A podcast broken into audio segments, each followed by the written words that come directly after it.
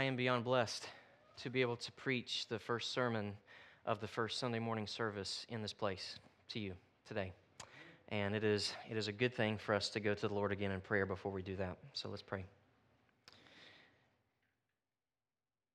God, we are here because you have sent us. Five years ago, and even before that, you called a group of people to a place because there are people in this place that do not worship you, and you are completely worthy of their worship. And so, Father, we are here in this building because there are still, after five years, people that do not know you. God, would you bring them to yourself? Father, my prayer today as we open our, your word together to see what you have to say to us, Lord, is that the lines of that song would be true. You are my everything, and I will adore you. Father, would you bring every person in Shepherdsville and Bullitt County to a place where they are able to say that in truth? That you are their everything. That there is nothing in this world that we look to for pleasure for security, for happiness, but only to you. And we will only receive that after a little while of pain and suffering and hunger and poverty. Oh God, help me preach today as a dying man to dying men. It's in Jesus' name I pray. Amen. If you have a Bible with you, um, and if you don't have a Bible with you, there is one in the seat in front of you under the little thing somewhere. So just look under there, feel around. If you get some gum, sorry. Um, but uh, uh, we are in Luke chapter 6 today. So open up to Luke chapter 6, or if you have a uh, phone, you can poke your way along to Luke chapter 6, and that's where we're going to be. Uh, so we have a lot of visitors with us today, uh, a lot of people that maybe you've been out for a little bit and haven't been able to come and be with us on Sunday mornings. So let me just give you a quick recap of where we are and what we're doing, okay? So, for the last several, I don't know if it's months now, I guess, we've been going through the book of Luke. Uh, we've said, uh, hey, in the five years that Mercy Hill's been around meeting, we have never had a chance uh, to sit down and go through one of what the uh, theologians call a gospel, which is one of the first four books of the New Testament Matthew, Mark, Luke, and John. And these are the books that contain the story of the life of Jesus. And so we wanted to go through one of these, and now we happen to be in Luke chapter 6. And at the beginning of the book of Luke, if you want to turn there real quick, at Luke chapter 1, there's a little paragraph where the guy who put this book together, whose name is Luke, he addresses the person that he wrote this for.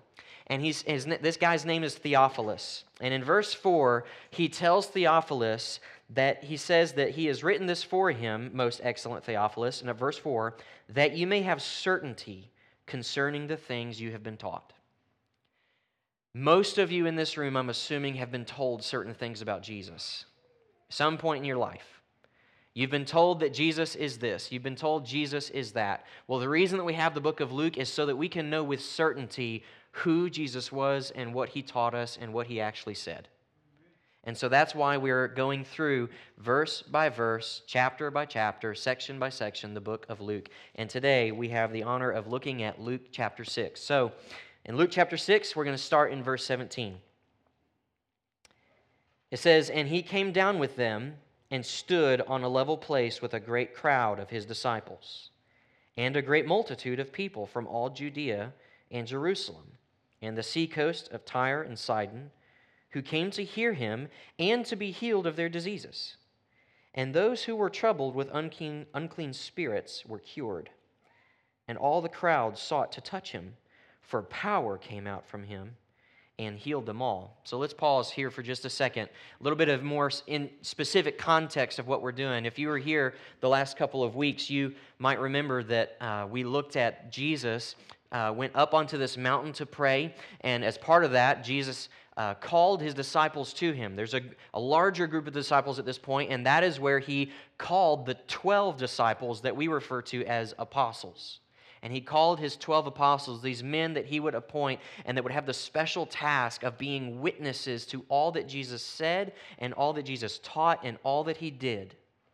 and he's called them now and so he comes down to this level place where there's he's with his 12 now he's with the larger group of disciples and it says there's a great multitude that's with him and he's on kind of like this flat part of this mountain and he's got all these people around him they're wanting to learn from him they're wanting to be healed by him uh, what we have here in this section of the book of luke all the way to the end of chapter 6 is luke's version of the sermon on the mount you might have heard of that before. If you've been here for a while, we just did a series not that long ago on the Sermon on the Mount. Well, this is Luke's version of the Sermon on the Mount. And so, over the next several weeks, you're going to hear some things that are, that are familiar, but they've got a different twist to them at times.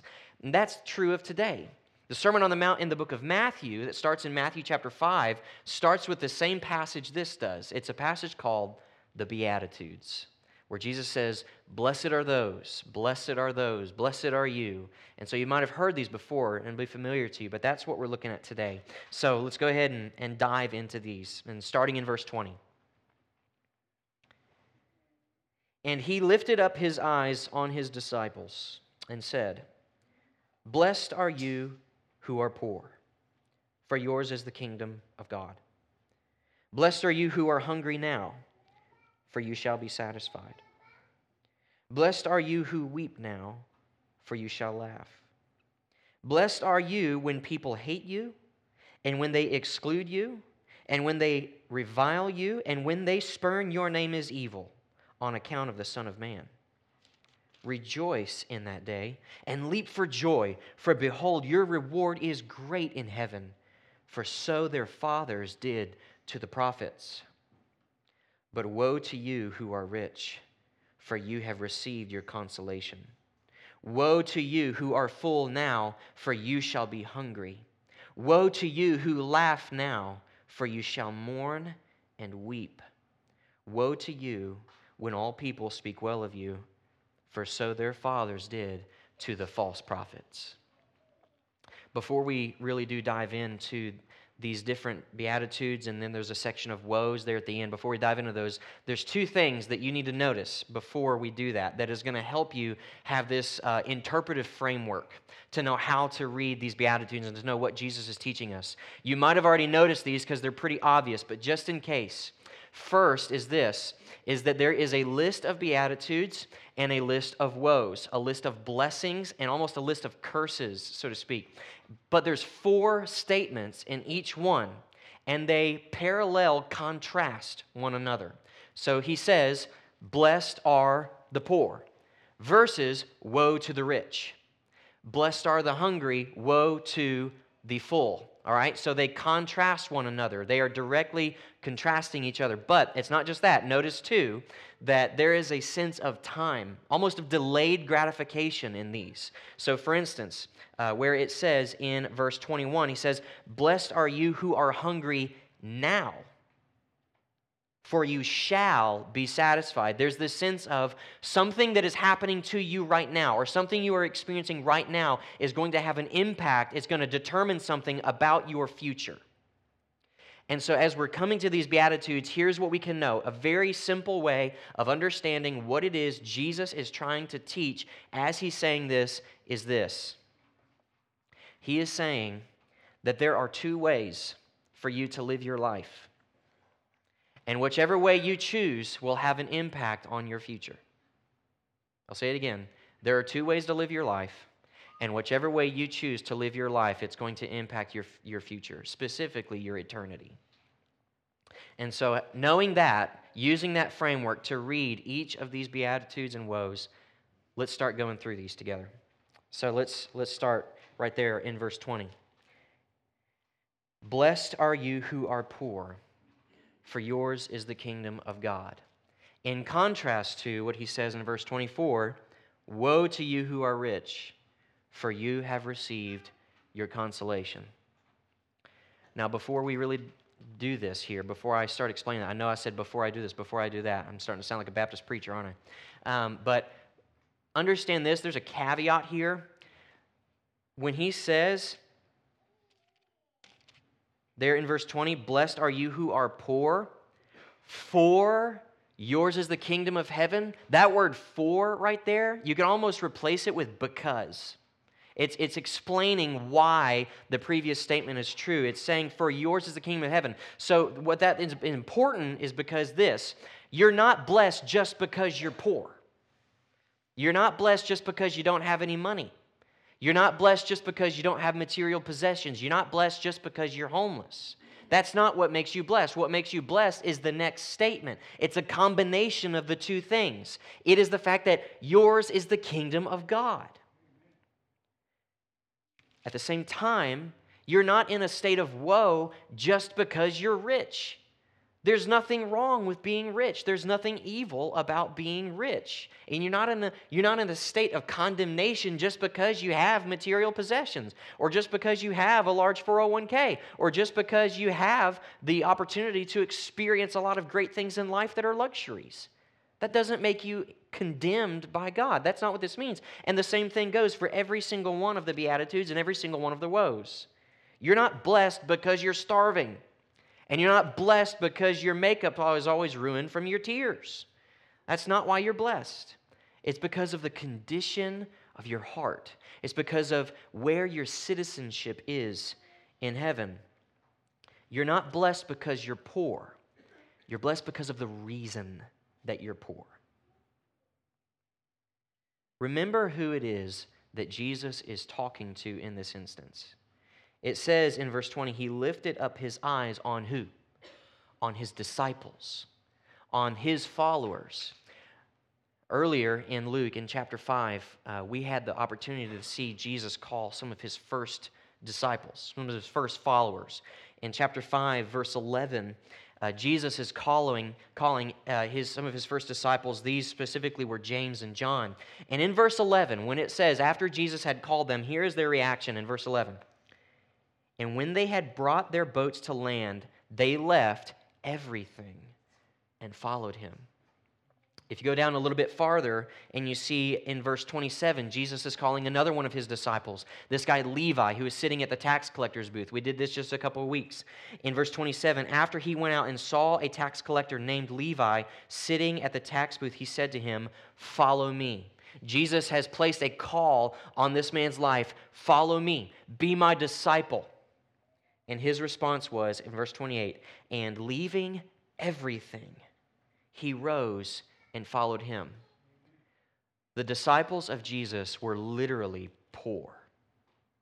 They had no job, they had no money, they had no place to stay. They traveled with Jesus and they were completely reliant on what he could provide to them in this time. So when he says, Blessed are you who are poor, he is saying, Blessed are you that have chosen to follow me, and therefore, because of your decision to follow me, you are poor.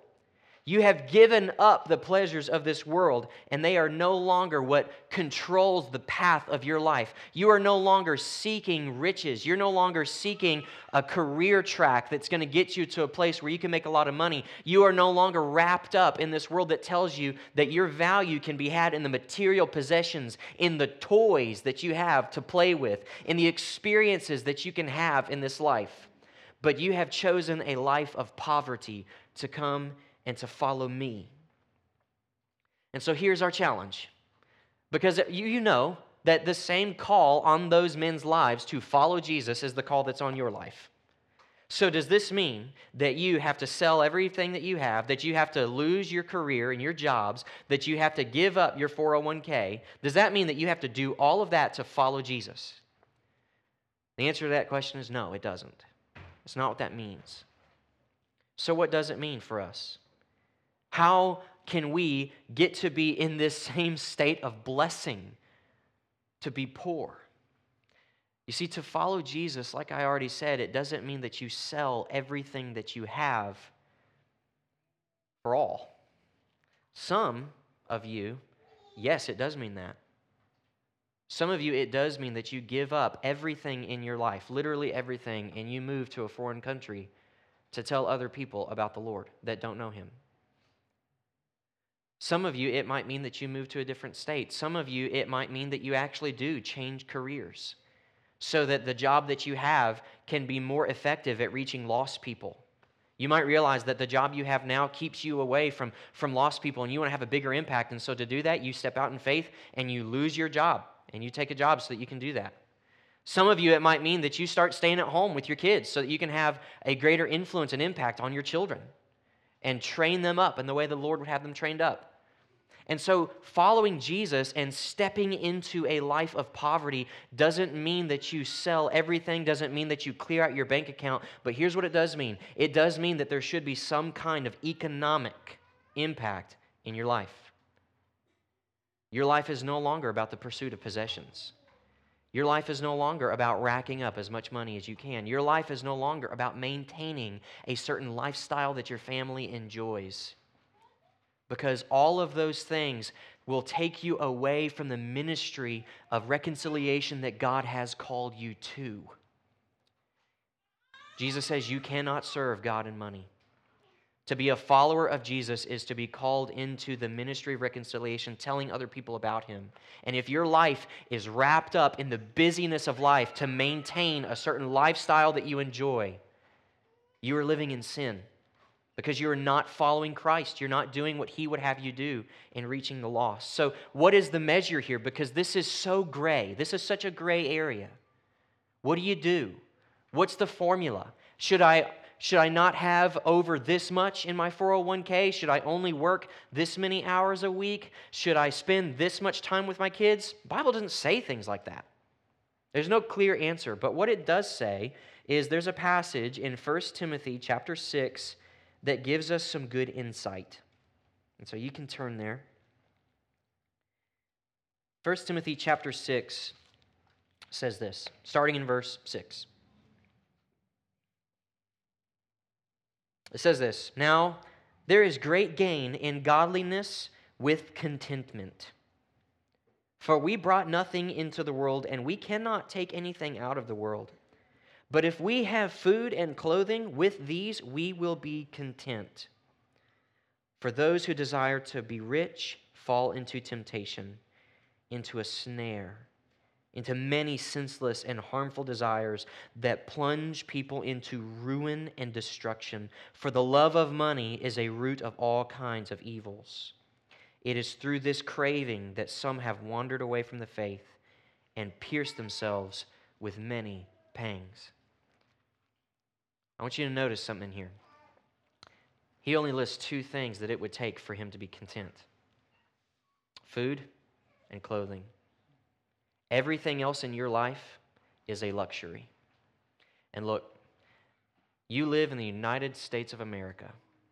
We are an extremely wealthy nation. If you have more than food and clothing, you're rich. We can compare ourselves all day and say, well, Scott, compared to some people in this place, I'm not rich. Compared to other people in the world, I'm not rich. I don't have millions of dollars in my bank account. Well, guess what? That doesn't make you rich. Wealth is not always found in your bank account. You can, did you know that you can look like you have a very wealthy lifestyle in the United States of America, but have no money? It's called debt. You can, you can do anything you can to play the part of a rich person. You can do so many things to make yourself look rich and like you've got everything together, but you're not. You're poor. You have no money because everything you have has been borrowed. But the reality of your life is what he says here you came into this world naked and you're going to leave naked. Anything else that you have in your life is a farce. It's a charade. It's going to be gone. And so, if you place value in those things, you are going to be disappointed. And as the woe says, Woe to you who are rich, for you've received your consolation, you've received your happiness. But blessed are you who are poor. And the reason for your blessing is not because of the things you have in this world, it's because of the riches that await you in the next because you might have nothing here, but you are a child of the kingdom of God. And that is where your wealth is. That is where your value is. That is where you have placed your hope, not in the things that are here, but in the things in the next world. Oh God, be my everything, be my delight. The second beatitude, he says this Blessed are you who are hungry now, for you shall be satisfied. Verses in verse 25 Woe to you who are full now, for you shall be hungry. The idea of hunger communicates a person who is going without, who has a desire, but they are not able to obtain that desire, either because they're poor or because they are choosing to not indulge in this desire. They are choosing to forego that. But the nature of a person who is full is a person that is always constantly gratifying every desire that they have, whether it's food, whether it's buying a new toy, whether it's having a certain experience, an idea pops into your head, and boom, there's the desire, and so you jump at that and you fulfill that desire. For you to always be full means that you never feel hunger, or at least for very long, because as soon as the desire comes, you feel it. So, I have a confession to make.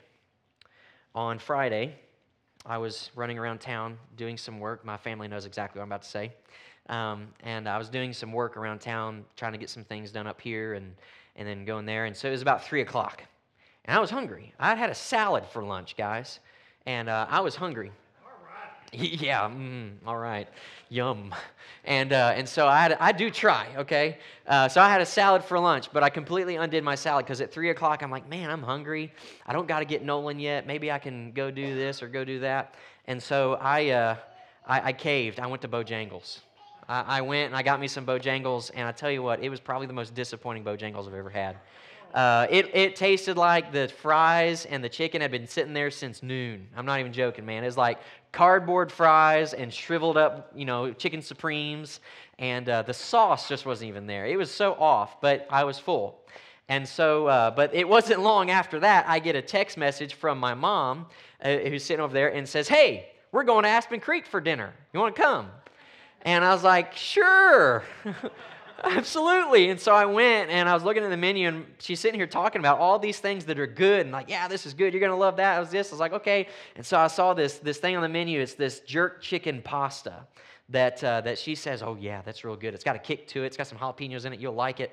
And so, of course, I get it. And they, man, they bring this thing out. It's on this giant plate of pasta that's amazing and a good portion size for not a ton of money, which is my favorite kind of restaurant. Amen. And, um, and they come out, and man, I take like 10 bites of this thing and I say, Man, I'm full. And my grandma looks across from me and says, Are you sick? and uh, not even joking, you can ask her. She's right there. And uh, she says, Are you sick? And I just go, No, I'm full. And then Alicia goes, So what have you had to eat? and I, I confess my, my, my failure of controlling myself. I has Bojangles. And so, look, here's the deal. In your life, you have constantly got these desires that you're feeling that are coming at you. And you have a choice to make. You can choose to take the quick road and gratify those desires now and never be hungry in your life. Or you can choose to suffer for a short while and feel hunger so that you can enjoy the feast later. That's the choice you have facing you in this beatitude. You can choose to indulge in your desires now, or you can feast later. In Matthew chapter 16, Jesus is speaking to his disciples. And it says in verse 24 Then Jesus told his disciples, If anyone would come after me, let him deny himself and take up his cross and follow me. For whoever would save his life will lose it, but whoever loses his life for my sake will find it. The Christian life, the life that is spent following Jesus, is a life where you are constantly picking up your cross and denying yourself. Deny yourself the fleeting pleasures of this life, the hunger that nags at you constantly to fulfill what you want to do to buy the things that you just feel like you can't go without. You walk by and you're like, I gotta have that. No, you don't. Forgo that desire because if you live your life constantly filling all these desires, guess what? When the true feast comes, you're to be too full to enjoy it. Live hungry so that you can feast on Christ. The third beatitude says this Blessed are you who weep now, for you shall laugh. Over and against what he says in the woe Woe to you who laugh now, for you shall mourn and weep. Some of the opening words of the Declaration of Independence read like this We hold these truths to be self evident that all men are created equal, that they are endowed by their Creator with certain unalienable rights, that among these are life, liberty, and the pursuit of happiness. Our founding fathers believed that it was the right of every single person to pursue what makes you happy. That is a very dangerous way to live your life. Sounds very anti American, doesn't it? To quote the Declaration of Independence and say, if you live your life by this, you're in a very dangerous place. Let me explain why. If you live your life with the intended goal to be happy, always, and if you look at your life and you say, well, this thing right here makes me happy, so that means it must be good, and this thing over here makes me sad, so therefore it must be bad, here's what you're going to do. At the first sign of trouble in your marriage, you're going to jump ship because it's not worth going through the pain. It's not worth the weeping. It's not worth feeling these difficulties and these hardships. And you want to be happy, so you leave.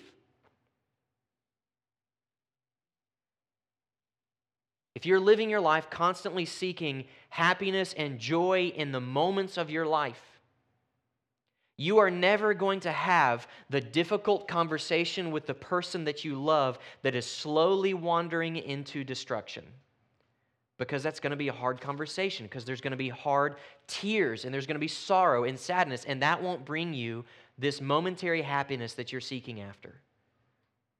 Because to have that conversation they're probably going to get mad at you.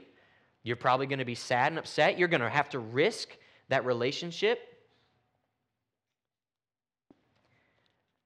We look on men and women in history that have done great things and we try and we say that we want to model our life after those people. And like man if i could just be like that person or you say like man i want to change the world like that person did. Look you ain't going to change the world if you're not willing to suffer through stuff. You're not going to change nothing. If you want to change the world like jesus has actually called us to do you've got to be willing to weep. And you've got to be willing to experience temporary sadness and mourning because laughter is what comes later. Joy is what comes later. In the book of James, chapter 1, he speaks to this, this theme in verse 2 when he says, Count it all joy, my brothers. Joy! Count it joy when you meet trials of various kinds, for you know that the testing of your faith produces steadfastness, and let steadfastness have its full effect, that you may be perfect and complete, lacking in nothing. When pain and sorrow come your way, lean into it. That's how you will mature. Romans chapter 8, verse 18, Paul says this glorious phrase. He says, For I consider that the sufferings of this present time are not worth comparing with the glory that is to be revealed to us.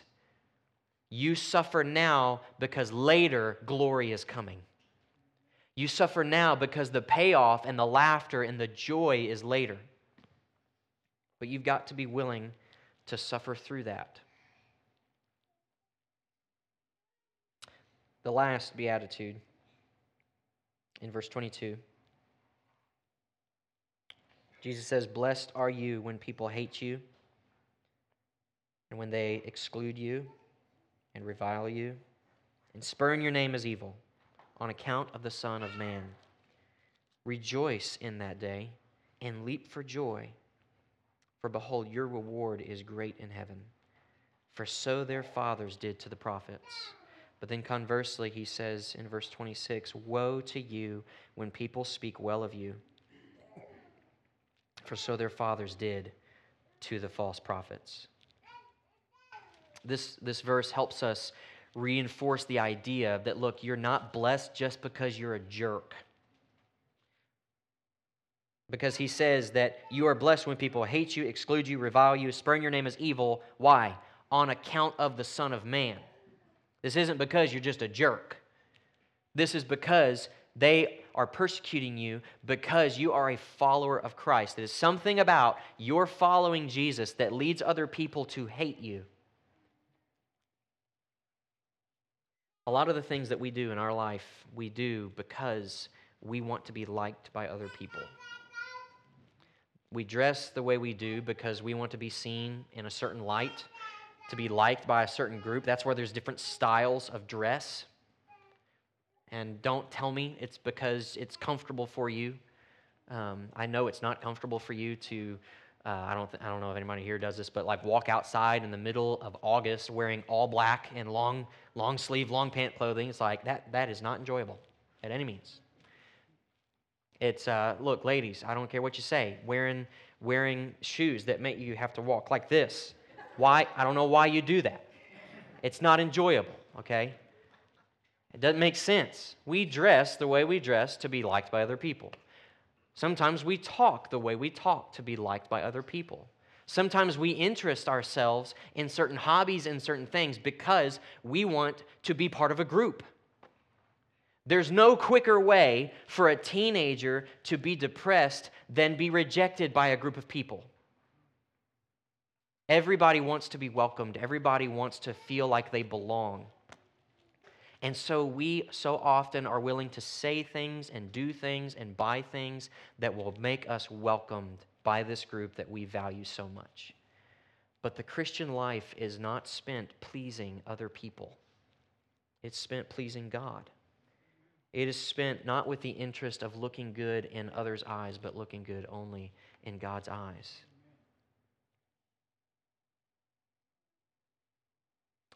Following Jesus and seeking God's approval will mean certain relational sacrifices for you. One of the most difficult realities, I'm just going to list a few. One of the most difficult realities of becoming a Christian is not just that you will be, need to leave a certain lifestyle behind you, it means that you may need to leave certain people behind you. That's hard because keeping a relationship with them, at least in this moment and in this time, will lead you back into sin. They tempt you to sin. The only thing that you ever used to do with them is sinful things that you have said i'm following jesus now. I'm not doing that anymore. And so you can't you can't spend time with them. You've got to walk away from that. And you want to know something? They're not going to like that one of my favorite testimonies I've heard of a uh, young lady who lives in Scotland. Her name is Tasha. And so Mercy Hill has partnered with this ministry called 20 Schemes. Um, that in July, we're going to be taking a mission trip to go and, and spend some time with one of their church planters. And one of the first converts of this ministry, her name is Tasha. And you can find her testimony on YouTube, or maybe we can post it later on our Facebook or something like that. But um, her testimony, she talks about how she would, since the time she was 13 all the way into her mid 20s, all she would do is binge drink with her friends. From the time she was 13. So she would do that, but when she became a Christian, she knew that she couldn't hang out with them anymore.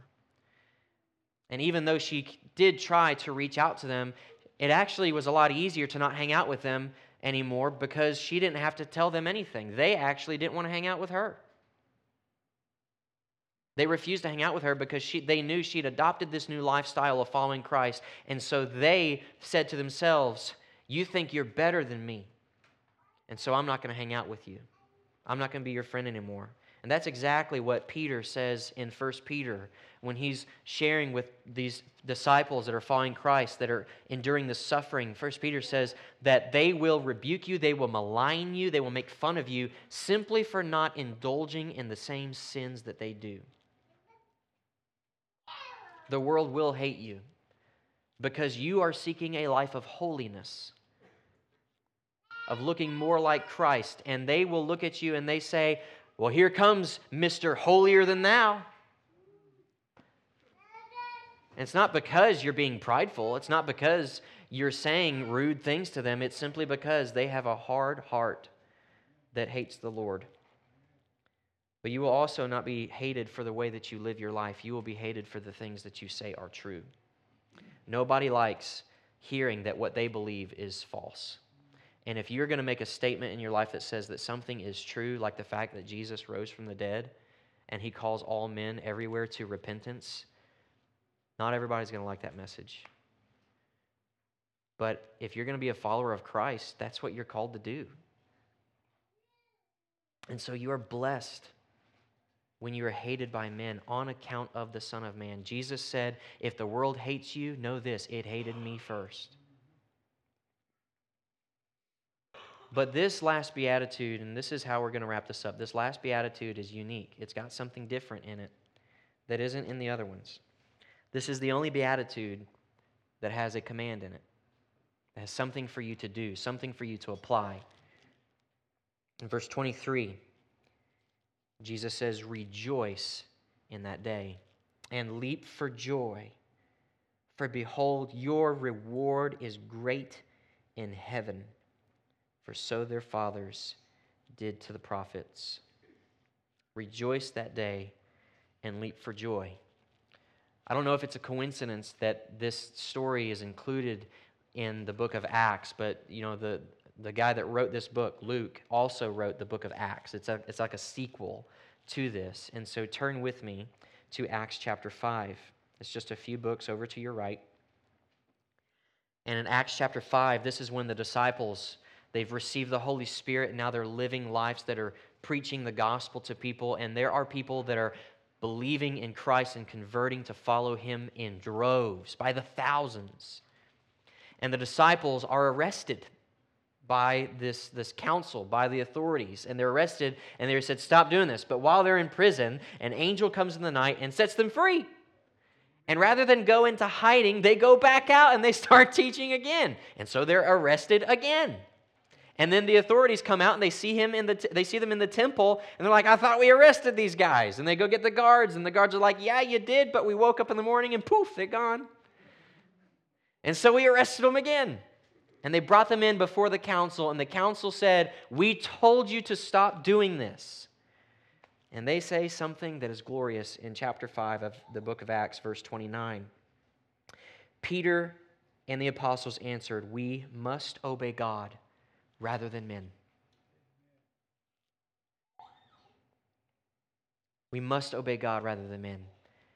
You have been called to follow Christ, and following Christ, He is calling you to obedience. And there are two ways for you to live obey God or obey men. Value the things of this world or value the things of the next. In verse 40 of chapter 5, the council ultimately decided that it was better to let them go. But before they let them go, they wanted to teach them a lesson, so they beat them. They beat them all and then they released them. And listen to what they did when they were persecuted. Verse 40. When they had called the apostles, they beat them and charged them not to speak in the name of Jesus and let them go. Then they left the presence of the council, rejoicing that they were counted worthy to suffer dishonor for the name. And every day in the temple and from house to house, they did not cease teaching and preaching Jesus as the Christ. They rejoiced that they were counted worthy to suffer for the name.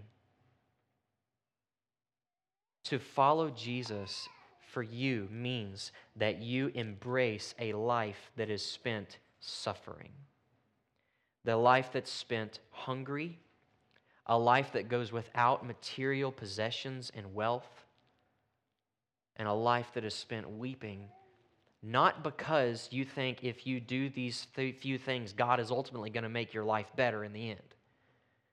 Some of you might suffer until you die. That's okay because you're not living for this life, you're living for the next. There are two ways for you to live. And the only kind of person that can rejoice when they are hated by others, the only kind of person that can rejoice in their poverty, in their hunger, and in their suffering is a person that has unwavering faith that there is a great reward waiting for them in heaven. That is the only kind of person that can do that. I want to close today with you in the book of Galatians. You don't need to turn there. You can if you want, though. This is Galatians chapter 2 verse 20 paul is talking about there is there's something different. We have changed who we are. And this is what he says in verse 20 he says i have been crucified with christ. It is no longer i who live but christ who lives in me. And the life i now live in the flesh i live by faith in the son of god who loves me and gave himself for me. That is what you are called to do. Follow me Embrace a life of suffering. Embrace a life of poverty. Embrace a life of being hated by men because there will be a great reward waiting for you. You have two ways to live, you have a choice to make. Let's pray. Lord, we do come to you knowing our choice, knowing what you are calling us to. You're calling us to suffer, you're calling us to give up everything, to be willing to put it all on the table and follow you. Lord, I pray you would protect us from temptation to think that we, we don't actually have that much to give up. That everything we have is necessity and we need it. Father, would you help us be content with what we have? Would you help us be content with where you've brought us? And what you've given to us, Lord. Would you provide for us? God, would you make us a church that is not only willing but ready to make risks for your kingdom, Lord, to do things that this world says are foolish because we trust you, because we live this life now in faith in the Son of God. Lord, would you help us have faith? Father, would you call us to do great things to change this world. And in the time, Lord, would you give us the boldness to step out and endure the suffering and endure the poverty that it takes to do that? I pray these things in Jesus' name. Amen.